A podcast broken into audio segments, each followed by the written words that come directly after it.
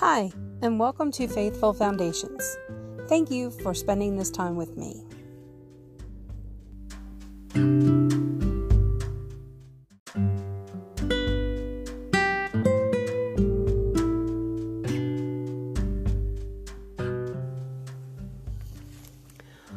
Let us therefore make every effort to do what leads to peace and to mutual edification.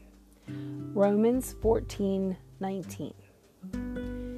Angela had insisted on family dinners since her kids were small. The meals they ate weren't fancy, and their tiny dining room table wasn't one you'd see featured in a magazine. But there was always lots of love around the table. As the kids became teenagers, Angela noticed a shift in their attitudes. Now, dinner together was becoming less about spending time together and more about bickering. The kids fought over who had to do chores and made mean jokes about each other. Finally, Angela decided to create a new rule we gather in peace. If you have an issue to discuss with your siblings, that's fine, but we are not here to bicker. We're family, and our goal is to encourage and strengthen each other. Even loving families have their disagreements, but a disagreement doesn't have to turn into a shouting match or a bickering session.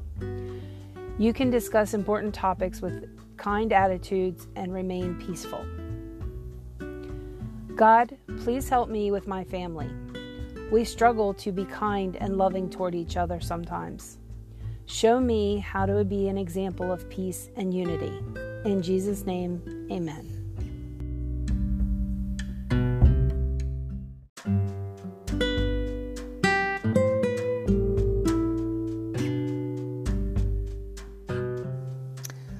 I hope today's reading has brought you closer in your journey of faith.